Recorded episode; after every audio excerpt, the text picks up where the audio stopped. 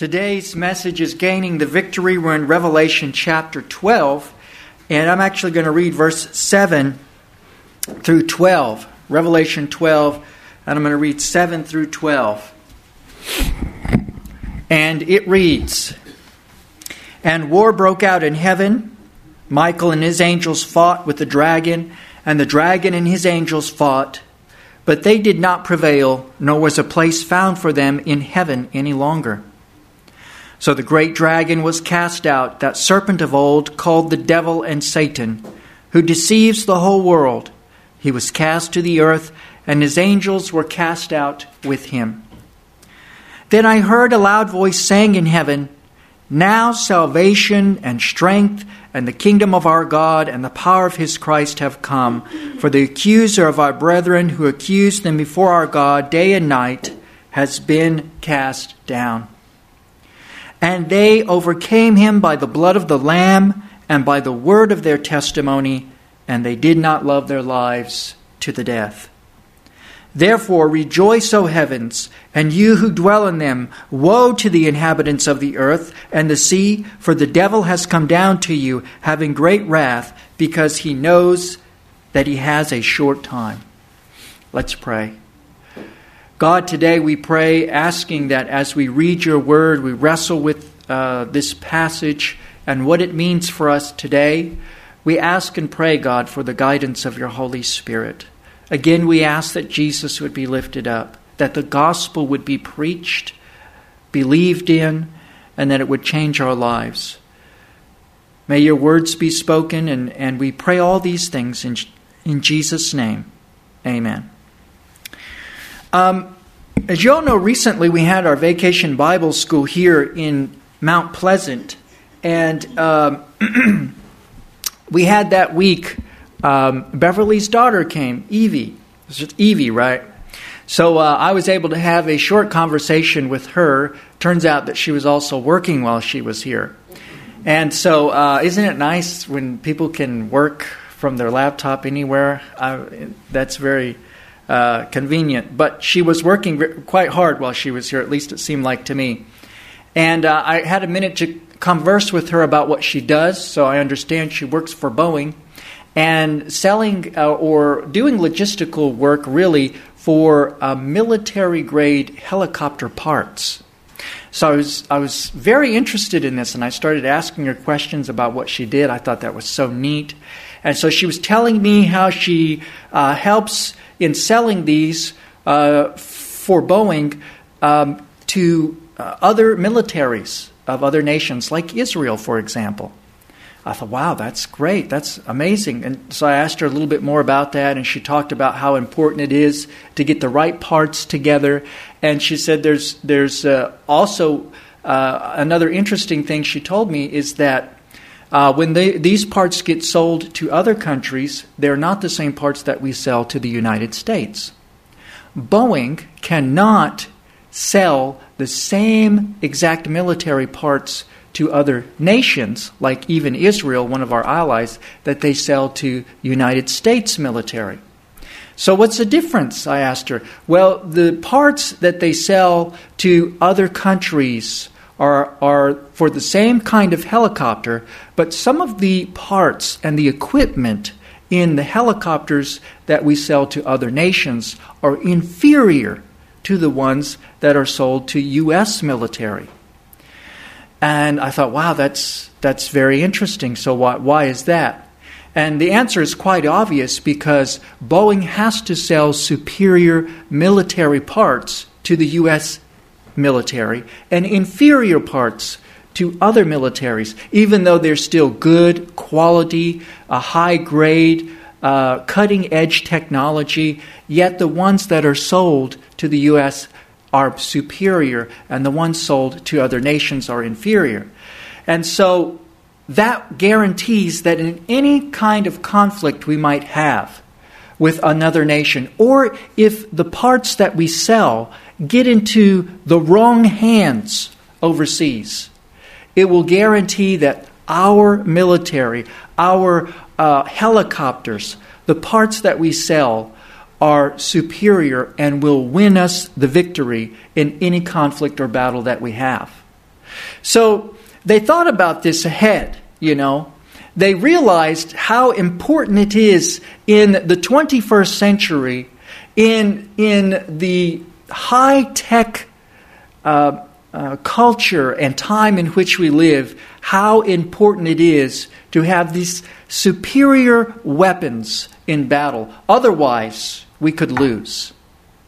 But we're almost guaranteed the victory by having these superior weapons.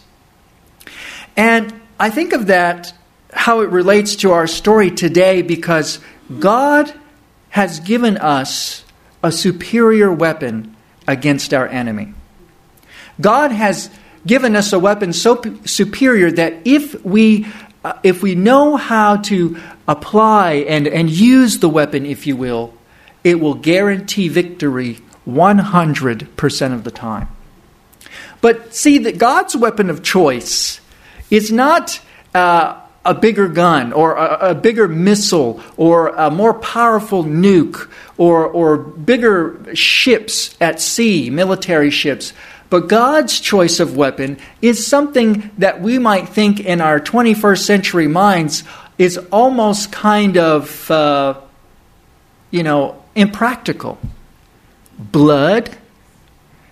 This is God's weapon of choice. But it's not anybody's blood, it's the blood of the Lamb. And whenever this is applied to the soul, whenever this is applied in battle with our enemy, we are guaranteed to win 100% of the time. In our passage for today, we read the central message of one of the most important chapters in all of the Bible. Revelation chapter 12 is kind of an outline of the entire book of Revelation, which is one of the most important books in the Bible for understanding um, not only the end times, but also the great controversy that we are all involved in. That there is a conflict, a battle, a controversy between good and evil, between God and Satan. And all of us are in that great controversy. All of us must take part in that controversy. And all of us have to choose sides. There's no gray area, there's no middle ground, Everybody has to choose a side. And if we choose not to choose a side, we are by default choosing the wrong side. We all have to make a choice. Now, let's look at something interesting here because in this war that's going on in heaven, we see that there is a battle or conflict between Michael and his angels, and he wins over Satan and his angels, and Satan is cast out. Uh, and it says here in verse 10 that there is rejoicing in heaven and, sal- and that salvation and strength in the kingdom of God and the power of his Christ have come. But why is there this great rejoicing? It's because the accuser has been cast out of heaven. Now, some think that this is talking about when Satan rebelled at the very beginning of this whole uh, war or controversy. Ezekiel chapter 28 and, and Isaiah chapter 14, we read about the, Satan's rebellion, how he's created good at first and then became evil. Um, but this is not actually when Satan was cast out here in Revelation chapter 12. When was Satan actually finally and completely cast out? Well, John chapter 12 and 31 and 33, John chapter 12, 31 and 33 helps us to better understand this, uh, this timing of Satan being cast out and, and when and how he was cast out. John chapter 12, 31 and 33, and it says here that now is the, Jesus says, John 12, 31, now is the judgment of this world. Now the ruler of this world will be cast out. The original word is ekbalo. It means to throw something out or to toss something out. It's the same word that's used in Revelation chapter 12. Verse 32 And I, if I am lifted up from the earth, will draw all peoples to myself. This he said, signifying by what death he would die. So Jesus says he's basically saying that at the time of his great sacrifice, his crucifixion, now the ruler of this world is cast out. Ekbalo, he's thrown out. So we understand here that Satan was finally cast out at the crucifixion of Jesus Christ. But you see, it is important to understand that in a sense, Satan was cast out at the beginning when he first rebelled. But he was allowed to come at certain times before God for certain reasons. So, for example, Job chapter 1 and verse 6, it tells us the story of Job and that he was a righteous man. And then in Job chapter 1, we also read that the sons of God came before God to present themselves, and among them came Satan. And he was coming as a representative of this earth because Adam and Eve had forfeited that over to Satan when they chose to rebel. Also, we read in Zechariah chapter 3, verses 1 and 2, we read that uh, Joshua the high priest is standing before the Lord, and Satan is there to accuse Joshua. And so he's there to, to make accusations against Joshua. And then uh, the angel of the Lord says, The Lord rebuke you, Satan. So Satan was allowed at times, like, like maybe a, a, a, a child or a teenager or 20 something college age kid who had been, you know, moved out or thrown out of the house, but still comes around, you know, to get in the refrigerator or ask for money or something. They don't really live there, but they just kind of come around, you know. And this is the situation with Satan. But here's the interesting thing. You see, the interesting thing is God is allowing him at times to come before his throne and before him in heaven and make accusations against God's people. God is allowing this for some reason. And at a certain point, he no longer allows it. You see, the reason is because for thousands of years, G- uh, Satan actually had a legal, legitimate right to come before God and make these accusations. In God's economy, in his, in his universe, and the way he runs everything, in his justice and, and his, his holiness, you see, Satan did have a right to come before God's throne and make accusations. And the reason is because God had not yet dealt with the sin problem for, all that time. So, you know, here's the interesting thing. Let me go along in my slides here. John chapter 12 teaches us that Satan received the final death blow when Jesus offered himself up as the Lamb of God who takes away the sin of the world. And this is also how we gain the victory. But Satan there is a time when he tells the truth. Did you know that?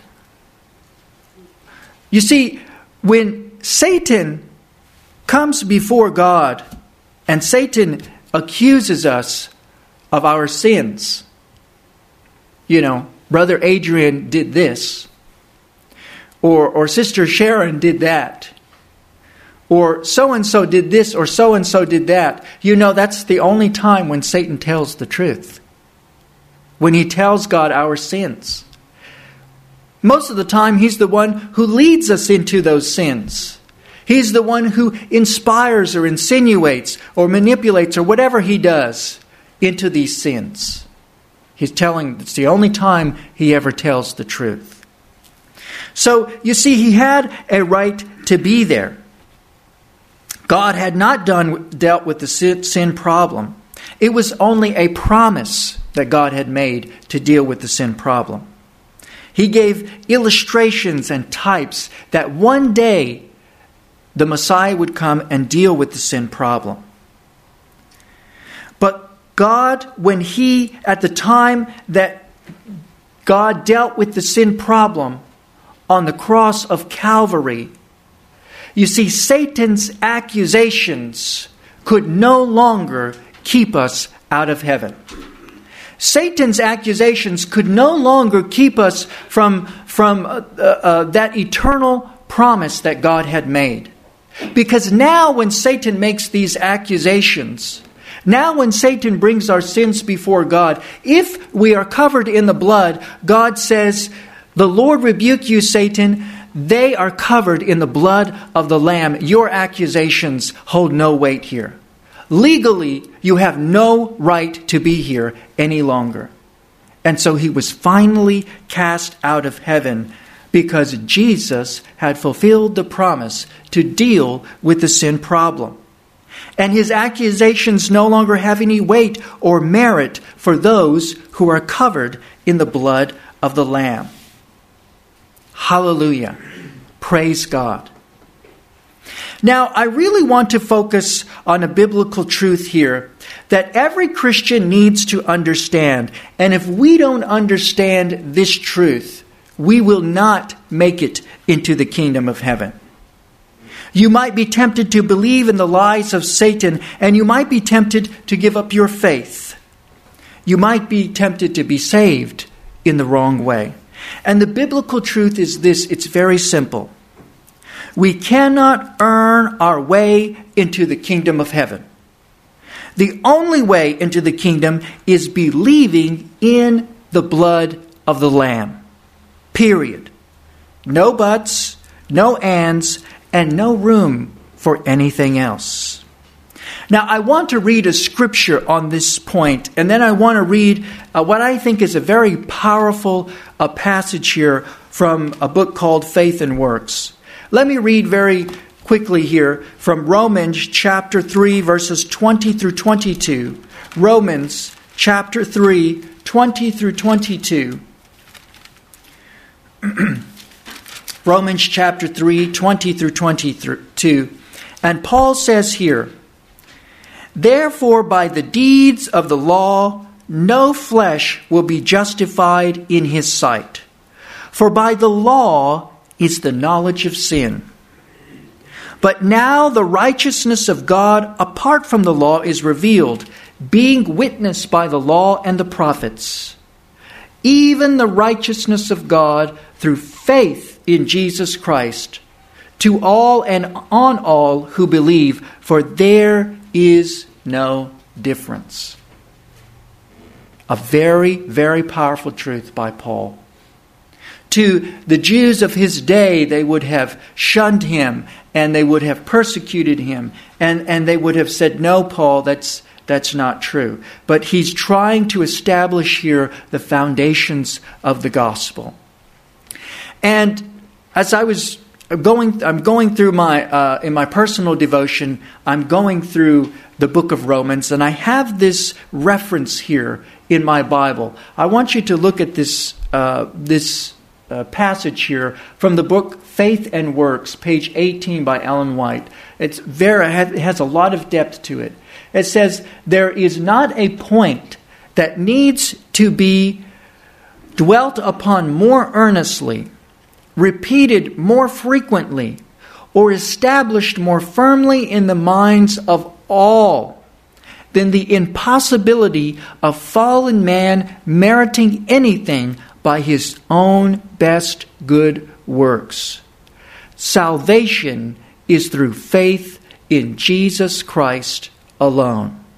Faith and Works, page 18, uh, and that's paragraph th- 3.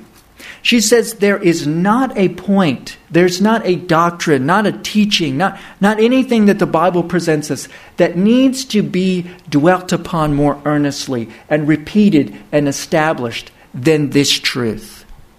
Than the reality that it is impossible for us to merit or earn anything by our own best good works. Salvation is through faith in Jesus Christ alone. Is that difficult to understand? A child could understand this. A 10 year old could understand this. And herein lies the power behind the victory that God's people will experience at the end of time. Now, I think this would be a good quotation, maybe to copy in one's Bible. As a matter of fact, when I came across that quotation, I copied it in the leaflet of my Bible here. Now, the word salvation here implies that we are sinners, that we are lost, and we need to be saved. But the only way to be saved is to put our faith in that blood, the blood of the Jesus, in the blood of Jesus. There's absolutely no room for anything else.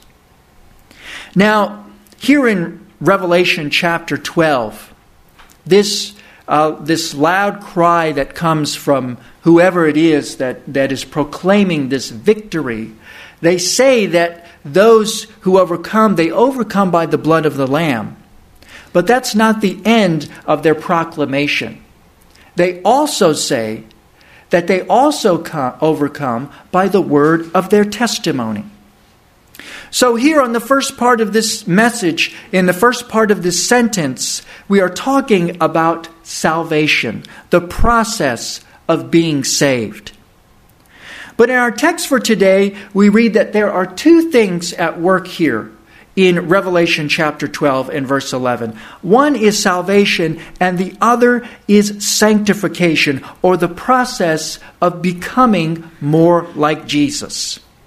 Becoming good, holy, pure, and righteous. We call that sanctification. They overcame him by the blood of the Lamb and by the word of their testimony. The second part of the sentence is just as important as the first part. And this helps us to understand that at the end of time, it is important to be able to express our faith in words, to be able to testify why we believe what we believe. Can you do that? Not what the pastor believes, or what the spouse believes, or what the parents believe, or what the church believes, but to say, This is why I believe this from the Word of God. This is why I live this way. This is why I believe in Jesus. And to say, I can at least share a scripture or two on the most important things concerning my faith. Because at the end of time, God's people overcome by their testimony as well as by the blood of the Lamb. Can we do that? Now, this can be very simple truths with simple words and simple ideas. It should be simple enough that we can teach or explain it to a child. Now, if our testimony is important, it's important to have a good testimony. Amen? Think about that. If our testimony is important, it is important to have a good testimony. We must be careful not to ruin our testimony for Jesus Christ. Because when we ruin our testimony for Jesus Christ, well, then people start thinking maybe we're not Christians after all. Or maybe Jesus is not all he's worked up to be. If we tell people about Jesus, if we tell people about our faith, if, if we tell them all of these things, but we don't live like Jesus, we don't look like Jesus, we don't act like Jesus, well, then we're ruining our testimony.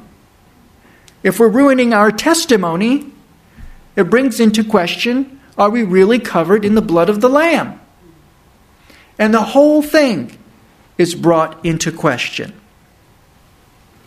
Now, let's look briefly at this word testimony for a moment. The word testimony here in the Greek, it is the word in the original language martureo, which means to witness, give evidence, or have a, a reputation. And if you want to go deeper, this word can have an important meaning uh, in in the courtroom. It can be like uh, uh, you know testifying to uh, become justified in the courtroom. It can be used in that way as well. So this word martyreo is what is the word testimony? Now, just kind of thinking here about testimony and witnessing and they overcome and all this stuff, does the word martureo, does that sound like any word we have in English to you? Maybe the word martyr. That's right. It's the same word. Actually, that's where we get this word from. That's why you, you're hearing the word martyr here. It's the same thing. Now, what do we think of when we think of a martyr? Do we think of a passive Christian? Do we think of somebody who just, you know, um, just not very dedicated or devoted to God? When we think of martyrs, I don't know about you, but when I think of a martyr, I think of somebody who's giving up their life for Jesus Christ. Somebody who's rotting away in a prison or a jail, who has been beaten or has been thrown out of their house for the name of Jesus Christ. Somebody who's under a lot of stress because of their faith. It's not a passive Christian.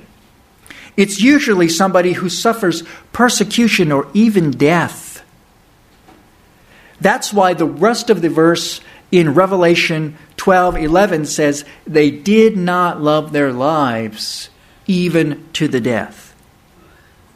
Now, are we ready to suffer and die for Jesus? Are we ready to suffer and die for Jesus? Now, it's hard to answer that question here now because which of us are being that persecuted for our faith?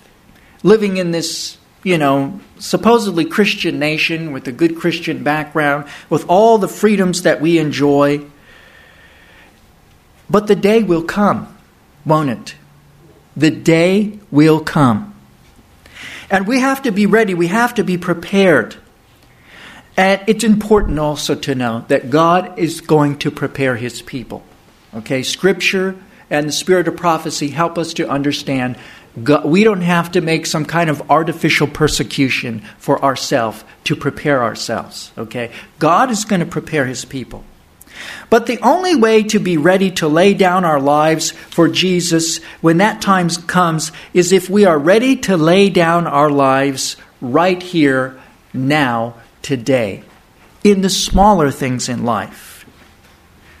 I'd like to read here from Galatians 20 and uh, I'm sorry, Galatians 2. There's not 20 chapters in Galatians. Galatians 2, 20 and 21, and then also Romans chapter 6. It says, I have been crucified with Christ. It is no longer I who live, but Christ lives in me. And the life which I now live in the flesh, I live by faith in the Son of God, who loved me and gave himself for me. I do not set aside the grace of God, for if righteousness comes through the law, then Christ died in vain. Paul is saying, I'm dead. I've died. Now Christ is living in me.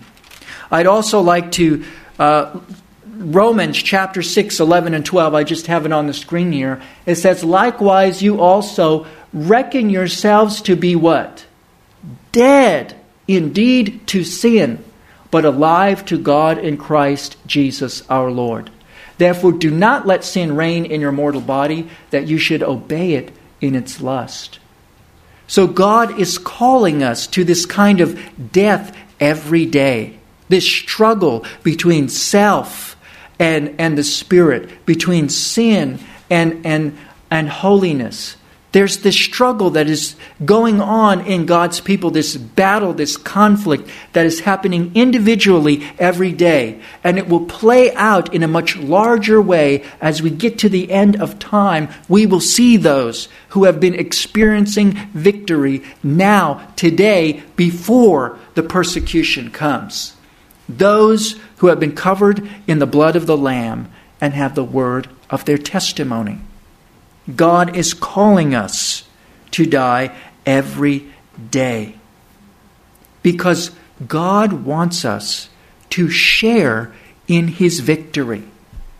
I wish I had time to talk more about this.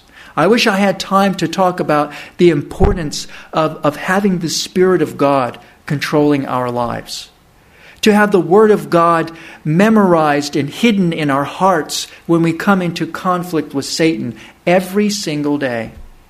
But I don't have time. But I just want to say this think of everything that Jesus has done for us so that we can experience that victory. You know, recently they had the Tokyo Olympics. Um, after a year of delay, they had it amidst COVID and all these other things. There's pretty, some pretty amazing stories that came out of the Olympics, but one that caught my interest, I thought was pretty amazing, is the story of uh, these two men. I don't know if you uh, heard what happened with these high jumpers for the Olympics. Um, the one on the left there, that man is from Italy, and his name is Tamberi. And the one on the right, his name is uh, Mutaz Barshim, and he's from Qatar in the Middle East. And it actually so happened that these men were uh, the world's best high jumpers. They're competing at the Olympics. And what happened was is that they, in their competition, they kept raising the bar, so to speak.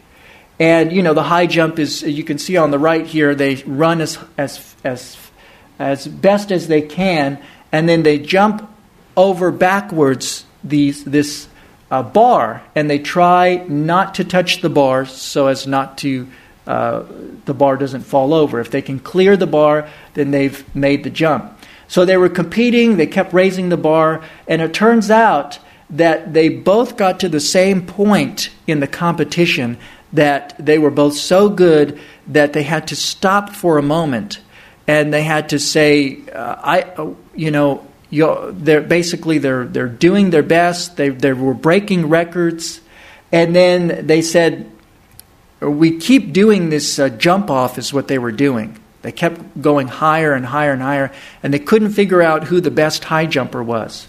So they came to the men and they said they were going to give them some options. We can continue the jump off.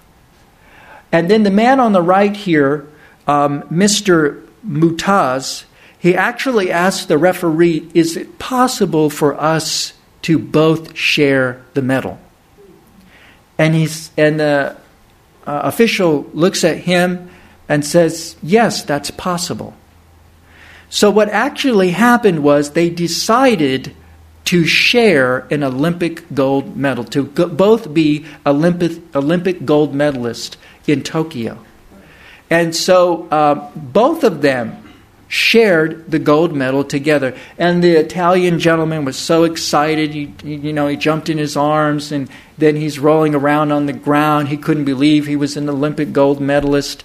But they decided to share that medal together. And it actually turns out, I learned later on, that these two men are very good friends.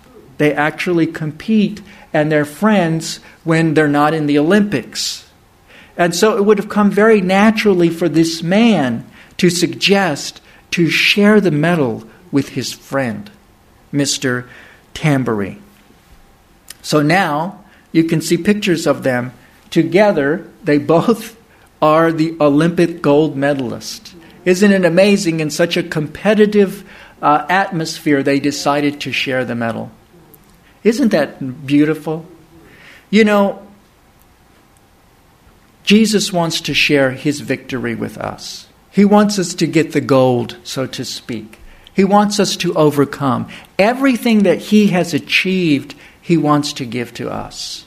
But we have to understand we are completely and totally dependent upon Jesus Christ for every single victory that we win from here all the way to the end of time. Once we have been saved by the blood of the Lamb, all the victory and all the power of heaven is on our side, and we cannot lose.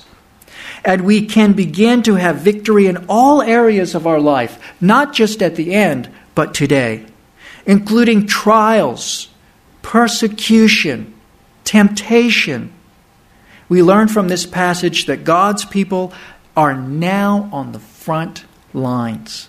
People are watching us to see what our testimony is like. All eyes are on us to finish this fight of faith.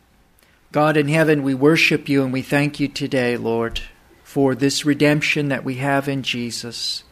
God, may we be your witnesses and testify to our Savior and our King.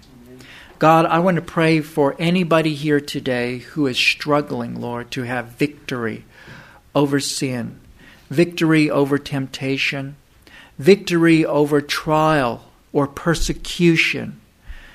Anybody who's struggling uh, in their in their family life or with finances or health, whatever it is, God, we ask and pray for the victory in Jesus.